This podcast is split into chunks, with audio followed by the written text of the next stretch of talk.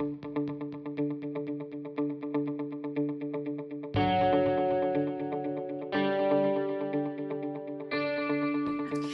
and welcome to Toolkit Tuesdays. I'm Trisha Clark, Director of Marketing here at Dealership Toolkit. Today we have a very special guest. We have Liz Martin. She is the COO of Dealership Toolkit and a friend of mine. And I'm so happy to have you today, Liz. Hey, Trisha. Good morning. Good morning.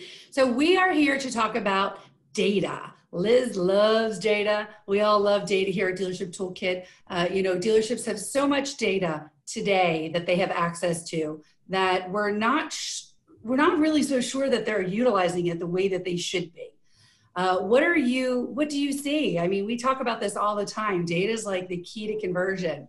What do you? Yeah, yeah. We talk about data a lot, and um, at Toolkit, we have very different perceptions of data, right? So Rich has his data set, Jake has his data set, you have your data set. Um, and, and the truth is, I come to data from a different place, right? I come from a data from marketing, and every dealer has data. And if we don't use the data to create more traffic or better traffic, then we essentially have dead data. And that's a portion of our budget that's wasted. So, um, so we've tried to really put our data to work at Toolkit. So how exactly are you doing that? So what what is the best advice a dealer can have uh, can get when it comes to the different sources of data? They've got their VDPs, you know, the VDP views. They've got uh, people who are submitting leads on the website. They have showroom up traffic. What should they be doing with all of that?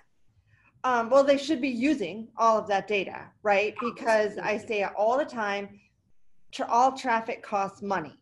And dealers pay for billboards, they pay for TV, they pay for radio, they pay for Google, they pay for Bing, they pay for retargeting, they pay for social, video, and there's a lot more to add to that list, right? So, especially dealerships, their budgets are all over the place and their their their main point is to get that data to create good traffic, right? So they put messages out on a billboard that says go to www.mydealership.com, right? And then people go to that dealership, but they go to that website, but then they don't dealers don't know, right? So what are they going to do to that data? How, what are they going to do with that data? How are they going to capture it? And all of the sources have a common goal, and it's to drive traffic to their website. And their website is equal to the Einstein of their dealership. So if someone knew every single thing about the dealership and that was a person, they would be equal to the website, right? Because the website knows their inventory, their hours, their location, their prices, their features, their floor plans, their payments, right? And the website takes a lot of ops every day. But dealers don't necessarily get that data, right? But they can, they can get those website secrets from the technology. They can get the secrets that the website keeps, like who shopped me today, who looked at overaged units, who came back for the 10th time, who started filling out a form but didn't finish, and you're saying all of those customers, you're saying all those customers who are on the site right now, but they haven't submitted any contact information whatsoever. You're saying that data? Right. So they need help. They need technology to collect that data.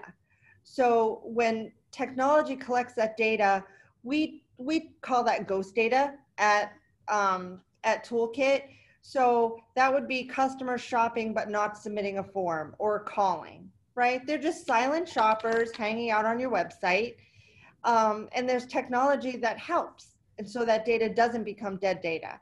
So right. the technology captures their name, their physical address, their um, their cell phone, their email, the web the website pages that they visited so if they went to your finance page and didn't finish you will see that or if they went to a VDP or they went to a specials page right you can tell if they're shopping for a particular price point or a particular class or a particular brand right? And then the data gives us a lot more. It's kind of creepy data, so it gives us um, sometimes a soft pull on their credit. Sometimes it tells us if they own a dog, if they're a homeowner, what their annual income is, and um, and all of that comes off that digital fi- fingerprint within that data.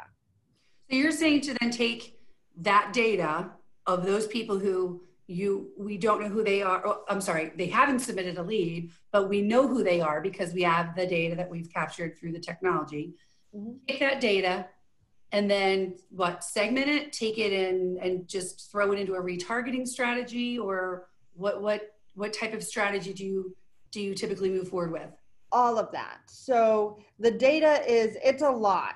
Um, but each each data point has a purpose right? So if we want to say um, if we want to say hey we have overaged motorhomes and we want to get rid of those the data tells us who's been shopping motorhomes, right?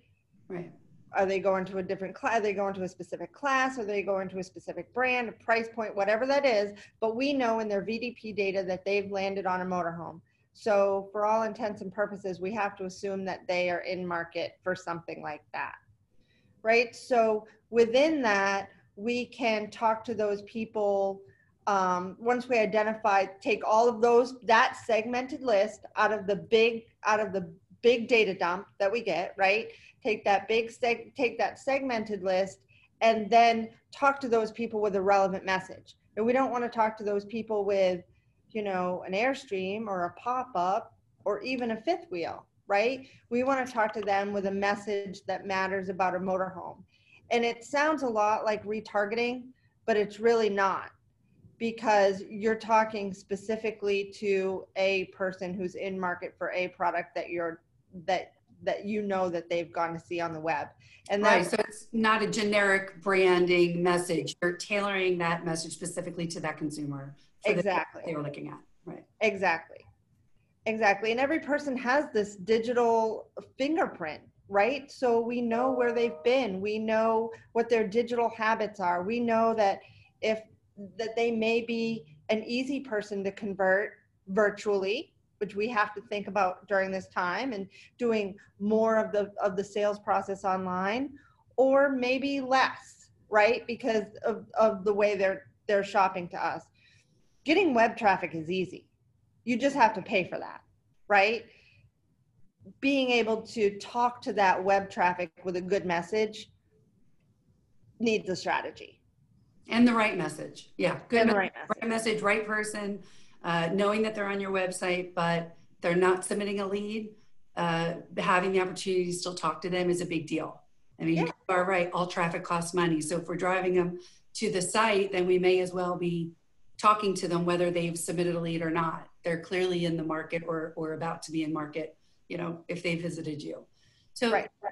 Uh, let's talk about also geo fencing. Geo fencing, you know, I've heard a lot of dealers say, "Oh, I geo fence and I'm going after uh, my competition, and I've got a big area around my my geo fence, you know, competitor." And geo fence versus geo frame.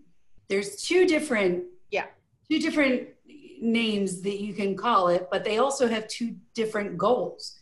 Can you talk a little bit about those? Right, they're pretty they're pretty different. So geofencing is a more generic form of retargeting. So if you geofence a dealership, say a, comp- a competing dealership, and that dealership is next to a mall or a Publix, something like that, you're going to geofence a big old circle.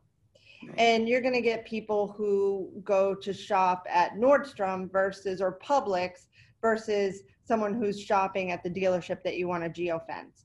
Or a 13 year old kid shopping in a mall who's not going to buy a car. Right, right. So geoframing allows us to frame the perimeter of the dealership. So we we we contain the data that we get so that it's more likely to be those shoppers staying on the lot. And you get a similar data set, right? As we do with the web data you get that name, email, physical address, phone number, and and the components of the digital footprint, right? So you so you get that, and you get the name of the lot that they're on. So if you're a Honda store and you want to geoframe a Toyota store, you can you can grab all of those Toyota shoppers, those people who have been on that Toyota lot, and you can then serve them up a message on the why buys for your dealership or your brand. So while they're actively shopping on your competitor's lot, you're yeah. able to send them messages immediately. Right. That's definitely a win. Right. So that's the difference. If you geofence, you're more likely going to take that data and upload it into a retargeting strategy. Right. Right. So everyone's gone to um, ESPN, right? And you see the ads that are on the side, right? Or the banners that float on the page. And you see it's like, oh, it's co- a coincidence. I was shopping at that dealer. I was shopping for that item or shopping for that unit. And you see it. But ODA, online display ads, rarely convert like people don't think about it even in your own even in your own self. If you're if you're on zappos sh- shopping for shoes you know and then you go to espn to check philly sports although there's none right? Philly sports and you see those shoes you probably won't click on it. Right. And it, but if you are interested you'll go back and open your windows that has your zappos cart in it right? So it's it's a little bit different. It's just a more aggressive way of um, sending the right message to the right person. So Liz, you, you were saying earlier about a, a big data dump. So I think that's really what happens. I think that the, the dealers get all of this data. Uh, they have data that they can utilize, but it's basically a data dump. It's just, okay, great, here's data but what do I actually do with it next? And there are some companies that my understanding too is that they keep that data and they don't provide it to the dealer themselves. They keep the data, the dealer never gets to see it. It's utilized for the strategy, but they don't get to utilize it at all in house for additional marketing that they may they may want to do. Is that is that accurate? Right. Yeah, so that's accurate. So in most cases, if you have a geofence, uh, geofence strategy, you're not going to get that data back, right? The, the, your provider is going to use it to do your retargeting, and you get a portion of the data, which is if they submit a if they submit a form, have a call or go have call in or go to your dealership. Um, our strategy is a little bit different because we provide access to that data. So um, for Toolkit, if we are, if we're doing your digital marketing today, we use that, we use all of the data. So we take all of the data, we segment it, we upload custom audiences to Google and Bing, Facebook for social, right? And we talk to those people um, and it almost looks like it's it's a coincidence, right? But it's not really a coincidence because we know you're shopping. So um, we're going to capture that search. We're going to make sure that it shows up in your Facebook feed, and we're going to create those custom audiences that really kind of give the dealer another shot on goal to get that um, that conversion into an into an appointment. We're also, if we don't do your digital, by the way, as a PS, if we don't do your digital, we're happy to provide that data to your digital company so that they can they can use the data for you right? So um, either way you can use that data for good um, within your your pay-per-click campaigns because it's such a big part of the dealer's budget right? And then the um, the other part is it does make your email database much more robust because we can take those we can take those shoppers every week or every month and we can add them to your marketing email deployments. Now if if we're doing your email we we manage that list for you but if we're not doing your that email we can either dump it into your crm so that it parses out with a source like Ghost Data Web or Ghost Data Geo or Ghost Data um, with a dealership name so that you know where it comes from, right? So that your email messages can be smart, right? Well, Or right. So if you're doing that data dump into a CRM, they're going to have to pro- have the right workflows to communicate with those people. Right, but the Because they're not workflows can be Yeah, so the workflows have to be really smart, right? So they have to be, um, hey, this is why you should cho- choose us. Here's a, a, you know, a little bit about our brand. Here's our culture. Here's why I do business with my dealership, right? And you get a you get a really good chance to make a really nice first impression, and you kind of can kind of market from the inside out, right? So that they get a taste of what they're going to experience when they get inside of the dealership. And that's really important today because people have time to shop online and they're getting used to it, right? So they're getting used to not being able to go on an open lot and sit in, you know, 12 different cars or or walk through 10 different RVs. They kind of have to choose. So even the smartest buyer two months ago or three months ago has gotten a lot smarter today because they've had that time to figure out what dealer they want to do business with.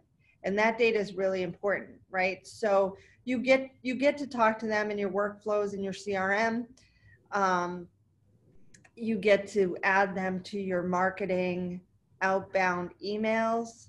Um, if you have an sms text program um, you can have them opt in and you can really see who's going to you know who's going to engage with your dealership there. Um, and then they're going to see you with those custom audiences when they when they do their google search and they're going to see you when they go onto their their facebook and instagram feeds. So if there is one last takeaway, key takeaway that you would want to share with a, a dealer as it pertains to their data, do you have anything? What would it be? all traffic costs money. All traffic costs money. And don't settle for dead data because there's a lot of technology out there um, and you don't have to settle for dead data. It's a lot and you have to learn how to manage it or you have to have a partner that manages it. Um, but don't don't settle for dead data because you are paying for that you're paying for all the traffic on the website not just the traffic that submits a form Right. Well, thank you so much. It was so good to see you. Can't wait to come down to the office and visit. Uh, I hope that everybody got something out of that as it pertains to data, and we're always here to help. If you ever want to just ask a few questions, or if you want to, you know, want us to do a, a deep dive, we are more than happy to. But Liz Martin, COO of Dealership Toolkit, thank you so much. you're welcome thanks so much Bye. bye